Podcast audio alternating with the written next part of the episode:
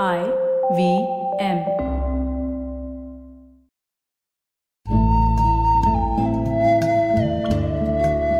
IVM के Hindi travel podcast टेढ़े मेढ़े रास्तों पर आपका स्वागत है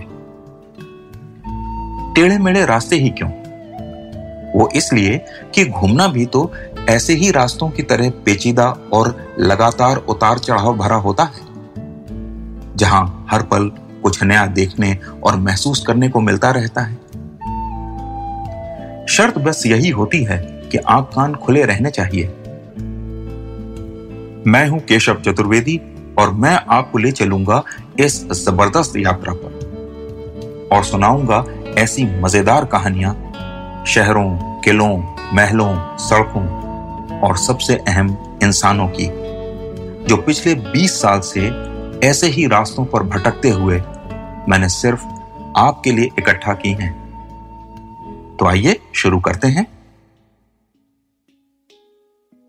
कार की खिड़की से झाँक कर देखा तो दूर दूर तक घर, दूसरी कारों का शोर और फिर ऊँचे पहाड़। हल्की बारिश हो रही थी, फिर भी शहर में बहुत चहल पहल थी। मैंने मनाली का नाम तो बहुत सुन रखा था, और ये उस शहर से मेरी पहली मुलाकात थी। पहाड़ों के शहरों में ट्रैफ़िक जैम दिख जाए तो शहर का सारा मज़ा किरकिरा हो जाता। आप अपने शहर की आपाधापी से बचना चाहते हैं, लेकिन यहाँ भी अगर वही सब मिलना है तो फिर यहाँ आने की ज़रूरत क्या है?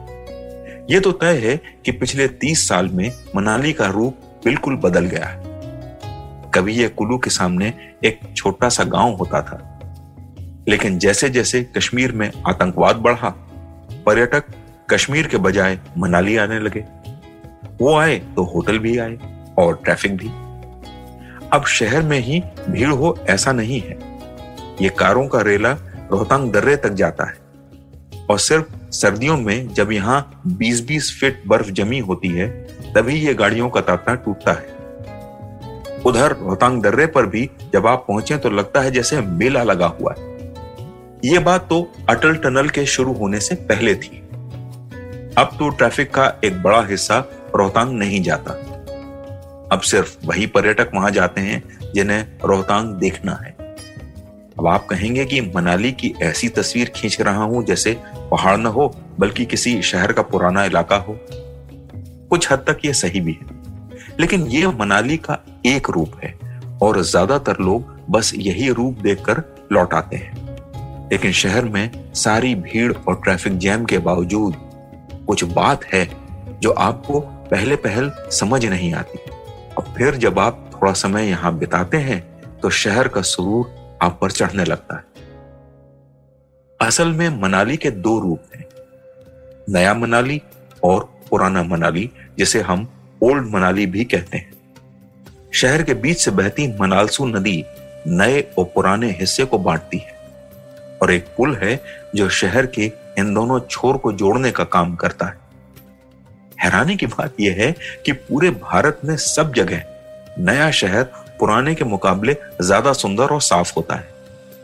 लेकिन मनाली में यह बिल्कुल उल्टा है। ओल्ड मनाली में बेहतर कैफ़े और रेस्टोरेंट हैं। वहाँ से हिमालय के नजारे भी बेहतर दिखते हैं। घर पुराने ढंग के हैं, लेकिन ज़्यादा साफ़ हैं। और यहाँ देखने को भी नई मनाली से ज़्यादा चीज़ें हैं। ओल्ड मनाली को देखकर लगता है कि पर्यटन का दौर शुरू होने से पहले यह शहर कैसा रहा होगा।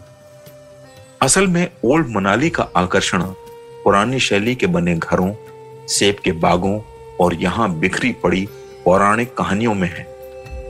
मनाली के आसपास चार ऐसे मंदिर हैं जिसमें एक भगवान शिव और बाकी तीन पौराणिक नायक और नायिकाओं के नाम पर बने। यहाँ राजा और ऋषि मनु का मंदिर है। और इस मंदिर की मान्यता यह है कि प्रलय के बाद वैवस्वत मनु की नाव यहीं किनारे आकर लगी और एक बार फिर से सृष्टि का निर्माण शुरू हुआ। ऐसे ही यहाँ हिडिंबा देवी का मंदिर है।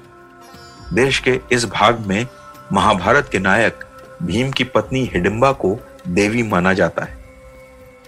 उनका मंदिर लगभग 100 फीट ऊँचे देवदार के पेड़ों के झुरमुट के बीच बना है। मंदिर देखकर लगता है जैसे चीड़ के पेड़ का कोन आपके सामने रख दिया गया सर्दियों में यहाँ बर्फ़ से ढके पेड़ों के बीच पैगोडा शैली के बने इस मंदिर की सुंदरता का मुकाबला हिमालय में भी बहुत कम मंदिर कर सकते हैं। कुल्लू घाटी की कई जगहों की तरह यहाँ मनाली में भी गर्म पानी के सोते हैं। और इसमें सबसे महत्वपूर्ण है ऋषि वशिष्ठ मंदिर, जिसमें लोगों के नहाने की अलग व्यवस्था की गई है। जिन लोगों को चर्म रोग है, वो लोग यहाँ नहाने आते हैं। मैंने भी यहाँ हाथ पाँव धोए। गर्म गर्म पानी में उस सर्दी में हाथ पैर डालना बहुत अच्छा लगा। ज़्यादातर समय हिडिम्बा देवी और वशिष्ठ मंदिर में बिताने के बाद मैं नए मनाली में अपने होटल की ओर लौटने लगा। मनालसू नदी पर बने पुल को पार करते हुए मुझे ये सोचकर अजीब लगा कि एक पतली सी नदी के दो किनारों पर कितनी अलग अलग दुनिया बसी हुई है। तो आज टेढ़े मेढ़े रास्तों का सफ़र इसी मील के पत्थर पर खत्म होता है। अगली कड़ी में फिर किस्सों के एक नए मोड़ पर मिलेंगे। और वहाँ से नए मील के पत्थर तक साथ चलेंगे। अगर आपको यह पॉडकास्ट पसंद आया हो तो इसे लाइक और रेट ज़रूर करें।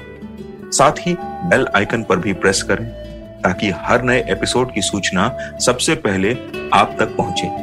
और हाँ हमारे पॉडकास्ट को सब्सक्राइब करना न भूलें।